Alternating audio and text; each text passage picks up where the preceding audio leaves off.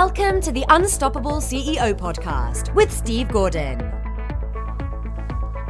Welcome to the Unstoppable CEO podcast. I'm your host, Steve Gordon, and in today's episode, I'm really excited to be talking with Steve Sims, a man whose name I'll never forget because he shares mine. Steve describes himself as an ugly kid from the outskirts of London who wasn't born into the world of luxury, but I, I can tell you he is certainly uh, living in that world right now. He's the founder of Bluefish they're one of the top personal concierge services, and he is an expert marketer within the luxury industry. Uh, he's been quoted in publications including the Wall Street Journal, Forbes, the London Sunday Times, South, South China Morning Post, and a whole lot more. He's been on TV, been a speaker all over the place, including at the Pentagon and Harvard. And uh, he is the guy that you're going to call if you want to go sing on stage with your favorite rock star, if you want to be serenaded by uh, Andre Bocelli, if you want to walk the red carpet with A-list Oscar uh, parties and and I mean he the stories are just incredible the things that he has pulled off for his clients. And so I'm really really excited to have uh, Steve Sims here. Steve, welcome to the Unstoppable CEO podcast. I'm, I'm, it's a pleasure to be here. Thank you very much for the build up. it's quite it really is quite amazing the things that you're able to accomplish and uh, and one of the reasons that I'm excited for you to be here is that uh, I really do think you kind of epitomize this idea of unstoppability. I mean, you're famous for not taking no for an answer. So, um, before we really dive into things, maybe you can give folks a little bit more background, a little bit of context to how, how you got started and, and how you built up Bluefish and kind of got to this point. Oh, dear. Okay. Well, so any credibility that I gained in the first 30 seconds of the show, I'm just about to lose. Um, I was a bricklayer from uh, just outside of London. Um, I knew that it never wanted to. I never wanted to do it. My whole family were in the construction industry, including my mum. Um, so I knew I didn't want to do that. Friends of mine in the 80s were getting into this banking and insurance and all this kind of stuff, and I managed somehow. Don't ask me how to talk my way into getting a uh, internship as they exported 200 people from England over to Hong Kong with a bank. Um, I actually got caught up in that crowd. I, I landed on the Saturday, partied with the guys on the uh, Saturday, partied with them on Sunday, went to orientation on Monday, and I was fired on Tuesday. They realized that this cocky little Irish boy from London had blagged his way into this job at the ripe old age of like 19 and didn't know what he was doing. Um, so they fired me, and then I started working on the door in uh, nightclubs in Hong Kong because um, I am 230 pound of ugly, and it was what God obviously built me for. Um, from there, I actually thought, well, okay, then I never saw it as a failure. I thought, well, I've got this far. So what's next? So I thought if I'm if I kind of communicate with like the affluent people, because let's be blunt, poor people don't buy stuff. Affluent people buy stuff. So if I started building up a network of affluent people within Hong Kong, I could get a job with them. So on the door, I used to just turn people away, going, not tonight, walk down the road, speak to Johnny, tell him Sim sent you, he'll look after you. And then I started throwing my own parties. Then I started taking over yachts and throwing events on there. Then people would say, hey, I'm going to Monaco. This is a fun, serious but funny one. Someone said to me once, I'm going to the Monaco Grand Prix. Can you help me out? I went, no problem. And this was in the 90s. I went back to my apartment, phoned up some people to try and find out where Monaco was. so to say that I was a world travel, I'd gone, I'd never left England. My first time out of England, I was in Hong Kong. So everything was new and shiny to me, but I was so it was one of those things I had nothing to lose. I was also ignorant to how uneducated I was, so nothing kind of scared me too much. And I'd be like, yeah, okay, great. And so I just went on with that vein as I started doing stuff. And I would approach people and just go, Hey, I need this. I need it tonight. I need it for four people at eight o'clock. Do you want them to be there at five to eight or do you want them to be there at 15 minutes past eight? And so the way I just approached people, people would be like, Oh, um, uh, yeah, quarter past eight's fine. Great. They'll be here. Put their name down, Sims. So I would just come in like a bull in a china shop and started to build up these things. And the, fa- the funny thing is, the more things you do, the more things you're able to do. So it starts off by getting people into good clubs. Then it starts getting them into good locations. Then it starts getting them into A list parties.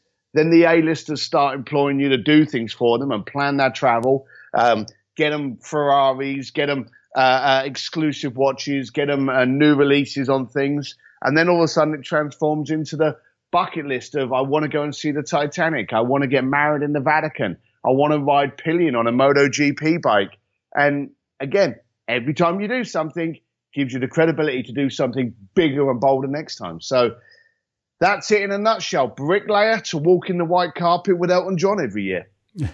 Well, I I got to tell you, I think that it's an impressive story, but the most important thing I think you just said was when you lost that job on day one, you didn't look at that as a failure. You just said, "Hey, I made it this far. What's next?" Um, you know, not everybody takes that approach to it. I think that's a pretty unique way to look at things. Um, and and it sounds like that's been a, a theme for you.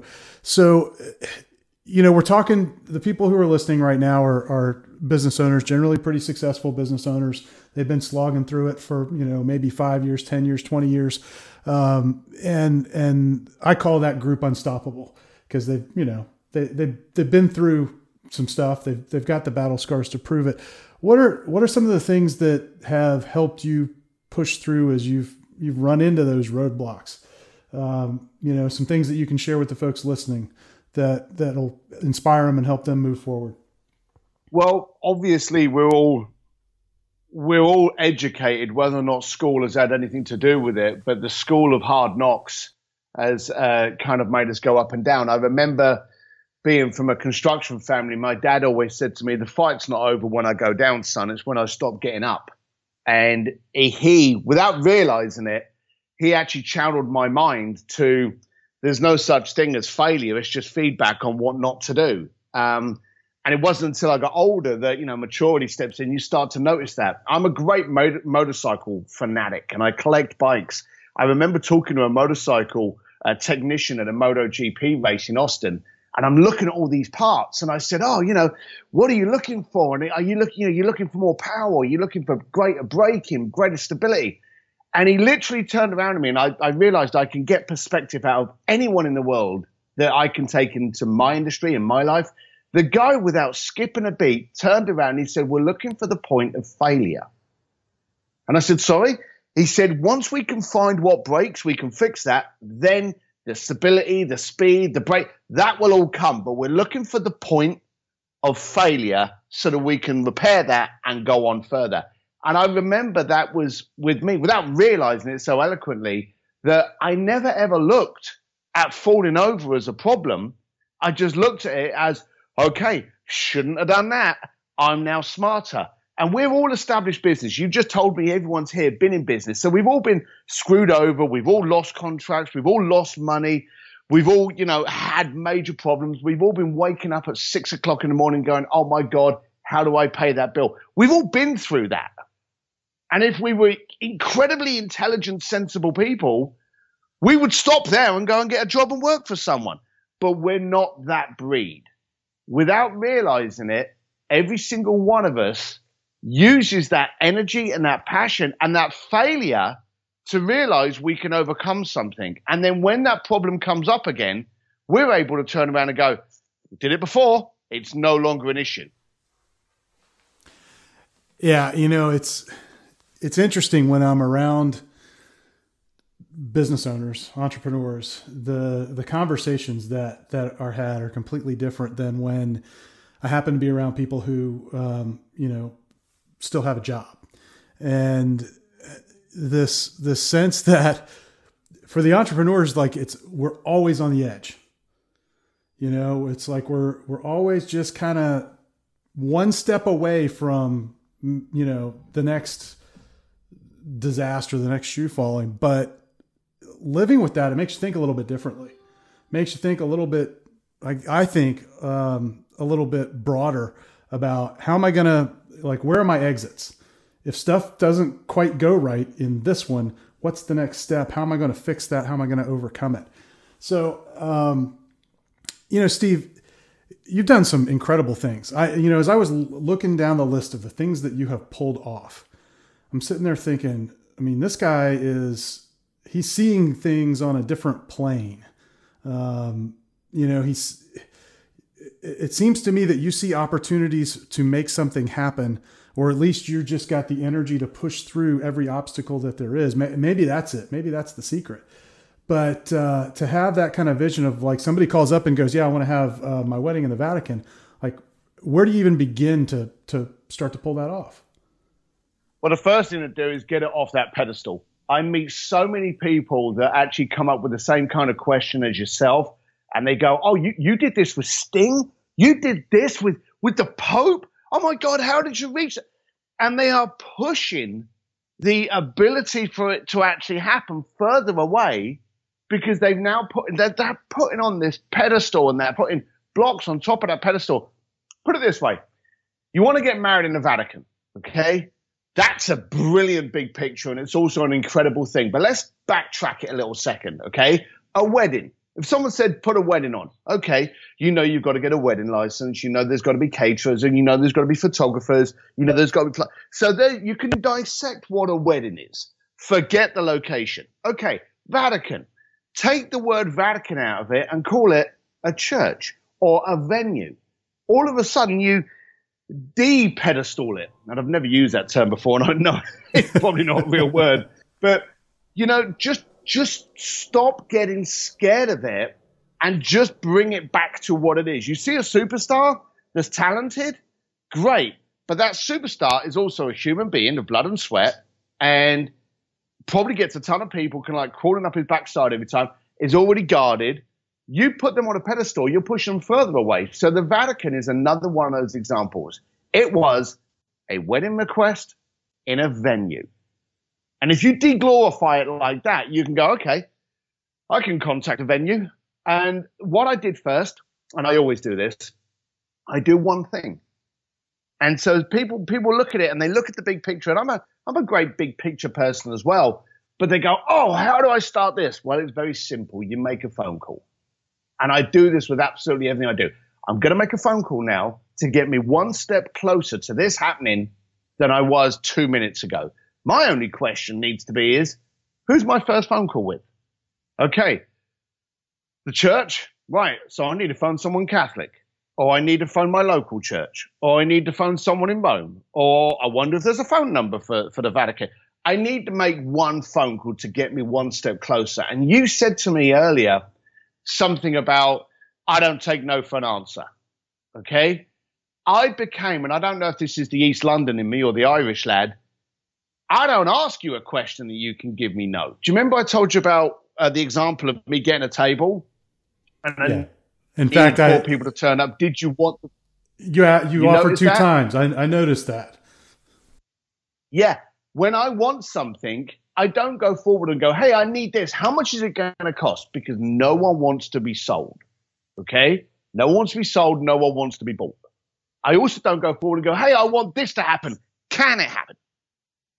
I go to someone and say, Hey, how are you? My name is Steve. I want to talk to you about something that's going on, and I need to understand what needs to go, what steps we need to go through to make this happen.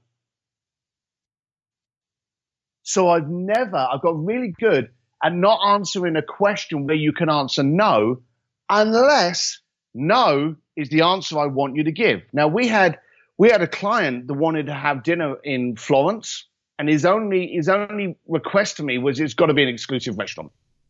So we took over the Accademia in Florence, which houses Michelangelo's David, set a table of six up, and had Andrea Bocelli come in and serenade him halfway through dinner. Now, when I went to those people, I did the exact same thing. What steps do we need to do? Halfway through my conversation, then I, I said to them, I've got to ask, have you done this before? And then they were like, no, we haven't. And that's when you can jump on that node to get on that pedestal and go, fantastic. Isn't this great that we're actually doing something that's never been done before? Can you feel that? And that's when the no actually becomes uh, fuel to make it go forward, getting them into the passion, getting them into the challenge, getting them into the remarkable aspect of what they're doing now is is is a change, is different, has never been done before. And people like to do stuff that's never been done before. They just don't like you coming in and buying it or pushing it, and they want to be the ones to make the decision. I love that. It, what I, appreciate so much about this, one of the things that, that we try and, and really focus on is making things incredibly practical for people because it's really easy for somebody to come on and have this really grand theory of how things work. But, but I mean, with what you just shared there, I mean, that's a, that's a million dollar thought that just about anybody can take. And well, you, you've seen, you know what I look like, you know what I am. So I'm, I'll go toe to toe with anyone when they go, oh, you, you had parents with money. Oh, you came from Harvard and stuff like I remember when I spoke at Harvard and I was, I was kind of like sweating. I'm sitting in this auditorium with everyone staring at me and I'm thinking, I didn't go to college. I left school when I was 15 years old and I had a little bit of a hang up about it until I realized, hang on, this gave me the edge because I know what it's like to fall down and to get up. And so I, I actually think that any of these people out there that maybe have something where someone else can outshine them, you may be surprised that your inefficiency is actually your edge in winning that battle. Yeah, I. this works on so many different levels um, with, with pe- people's mindsets. I mean, we in our work with clients in, in our main business, we work with professionals, people who are pretty highly educated, spend a lot of time, you know, in school, sometimes you know, four, five, eight, ten years in school, and then multiple years of training after that. And um, and then when they come out in business and they realize, wait, we didn't learn actually how to go sell anything or, or run a business, they end up finding us and we work with them. And, uh, you know, a lot of times the first thing that they've got to overcome is this sense that I don't yet know enough.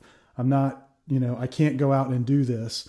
Um, it's it's amazing to me to see that happen in people who have gone through so many different things. And yet, when we work with clients who, like you describe, have kind of bootstrapped themselves up, um, it's almost always the opposite. And uh, and these are little mind tricks we play with ourselves that I think uh, I think really are are the biggest challenges to overcome.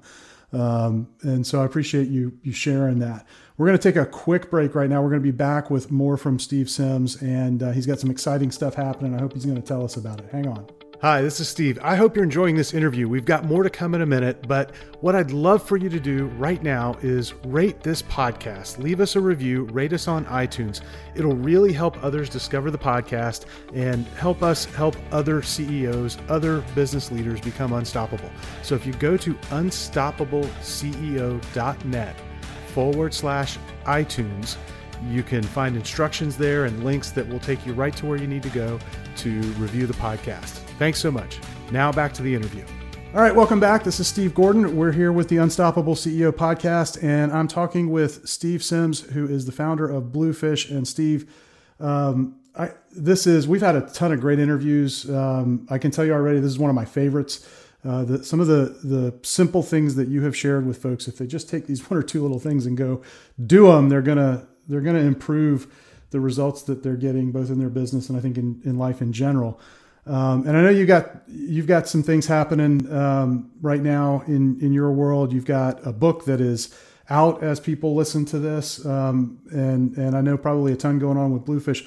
What are you most excited about right now? Oh wow, that's a massive question. Uh, life. Um, I'm always excited. I wake up in the morning. I never know what I'm going to be doing today, tomorrow. So I'm quite an excitable little fella. But there is a lot going on. I've got Bluefish, which is obviously the high end concierge firm. We've released a new one called Taste of Blue, um, which is uh, kind of like a taste of Bluefish for those people that don't need the bespoke treatment.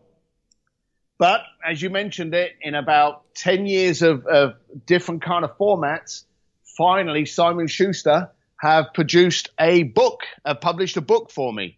Um, and we wanted to make it, it got to the stage where I wanted to produce a book that actually gave you easy steps. There's a lot of books out there that give you the aha moment and, oh, you've got to do this and you've got to tweet five times. As a blunt instrument that's kind of worked his way up in working out what works, what doesn't, I wanted to put a book together that taught you how to communicate, how to react to to uh, communication, and build relationships. A great, I'm a great believer in screw Bitcoin. Relationships are the greatest currency in the world. And through relationships, you can get anything.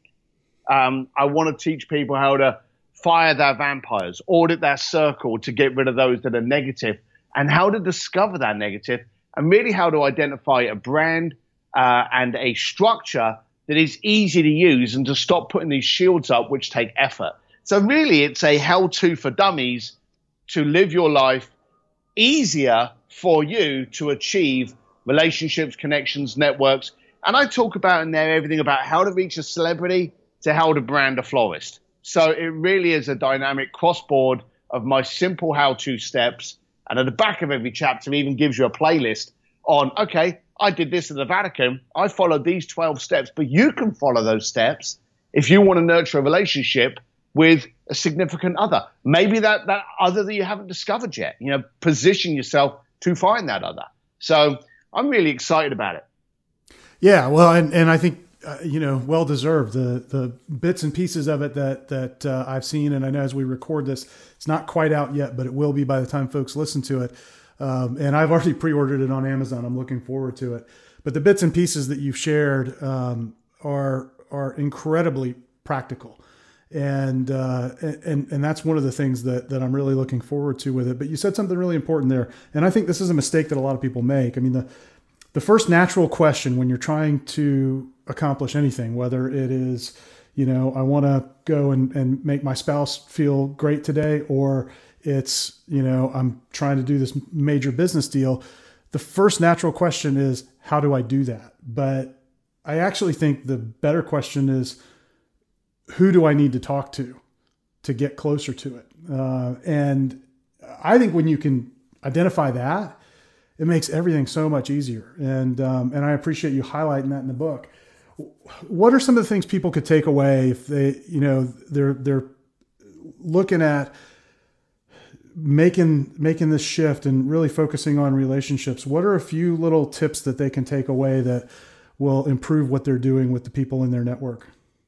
Well, the first thing they've got to do is they've got to sap out those that are no good in that network. Um, you've got to basically turn around and go, is there anyone that I talk to, whether it be my accountant, my printer, my plumber, um, my girlfriend, my CEO, CFO, is there anyone in this circle that gets me negative, that gets me aggravated? Because without you realizing it, that person will annoy you.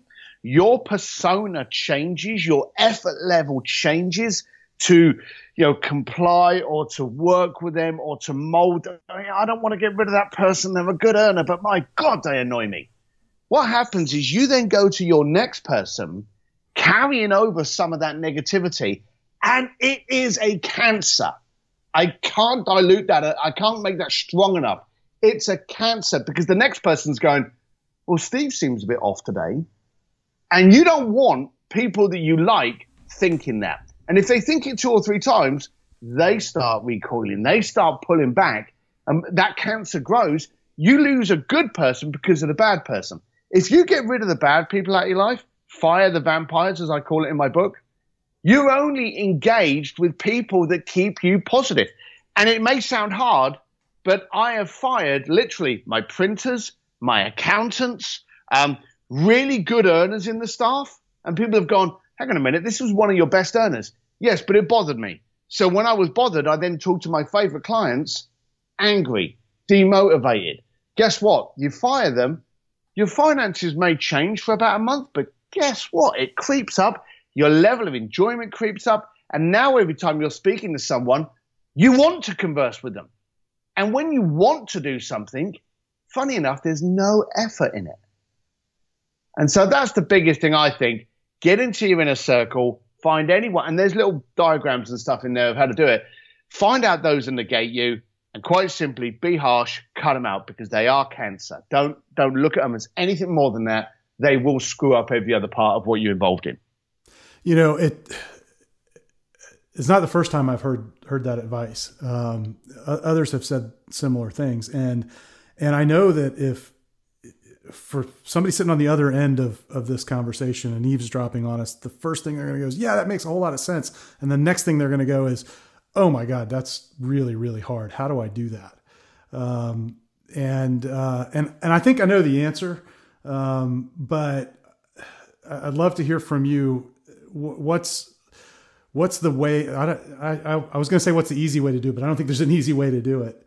Um, I think the answer is you just do it. I mean, is that is that the approach? Well, yeah, because it makes me, it does actually make me giggle a little bit, and it's all down to perspective. You're a business owner. You're looking after a community of clients, team, staff, your your husband, your wife. You're, you're looking after a community. And now you're going to get all soft and soppy because you're cutting out cancer. You know, you've really got to look at it what it actually is.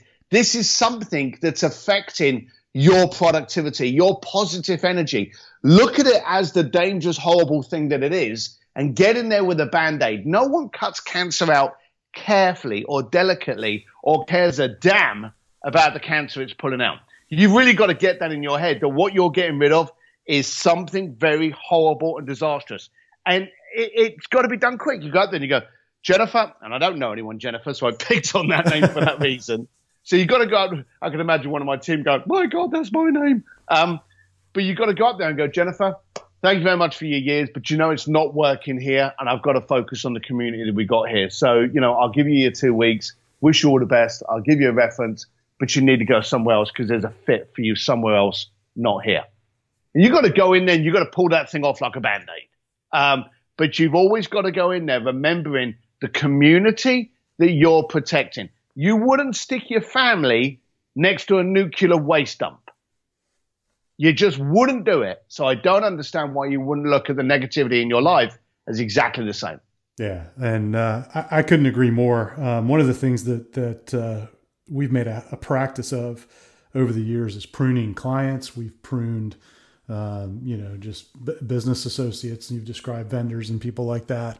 Um, and and sometimes you have to prune friends that. Oh yeah. You know, no longer. I mean, they're nice people and all that, but being around them is is toxic, and, uh, and, and you know, and, and certainly employees. Um, in fact, I, for a long time, I was in a mastermind group with about 15 CEOs, and the number one issue that would come up in our group would be around employees, people that worked for for these other businesses.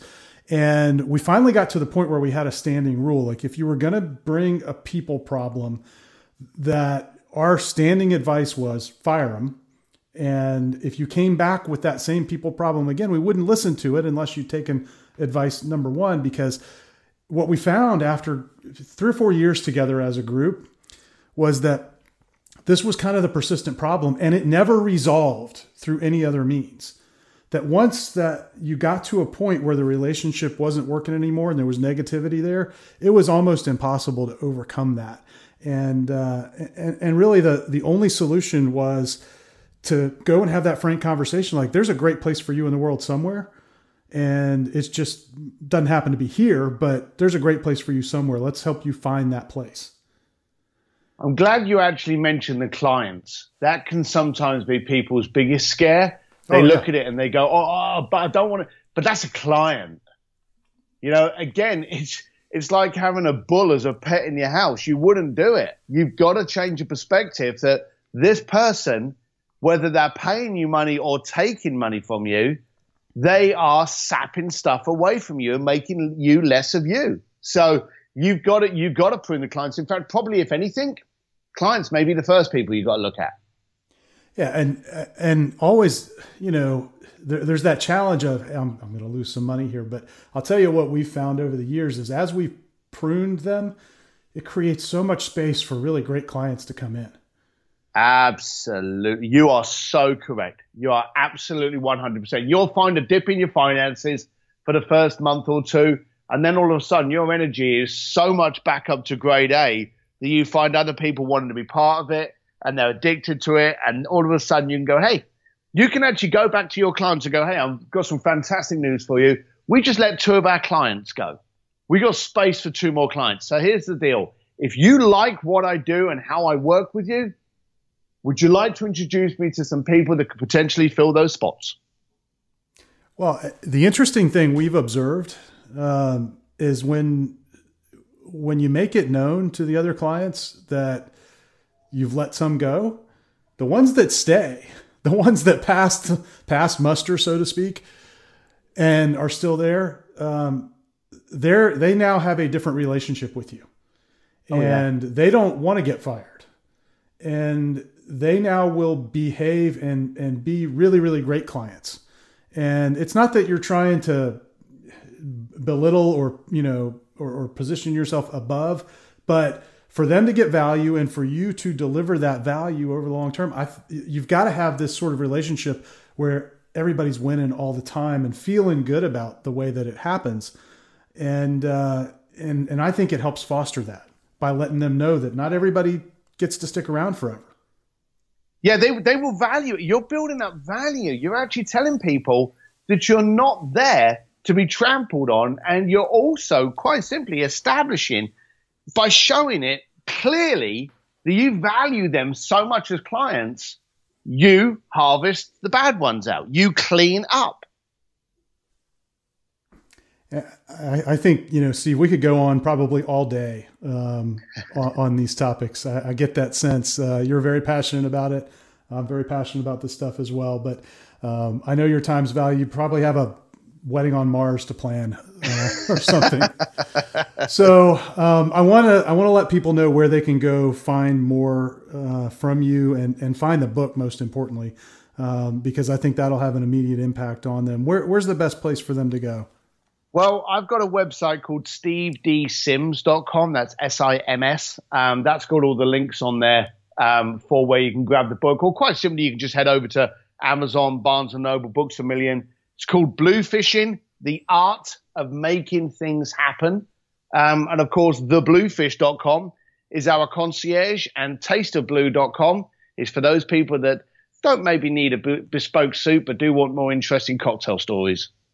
That's great. We will be sure to link all of those places up uh, here in the show notes. So if you're listening to this, head on over to uh, theunstoppableceo.net and you'll find all of those links as well. Um, again, the book's available on Amazon and Barnes & Noble and all of the, the booksellers. Steve, thanks so much for being here. This has been a lot of fun and uh, been a real pleasure to talk with you.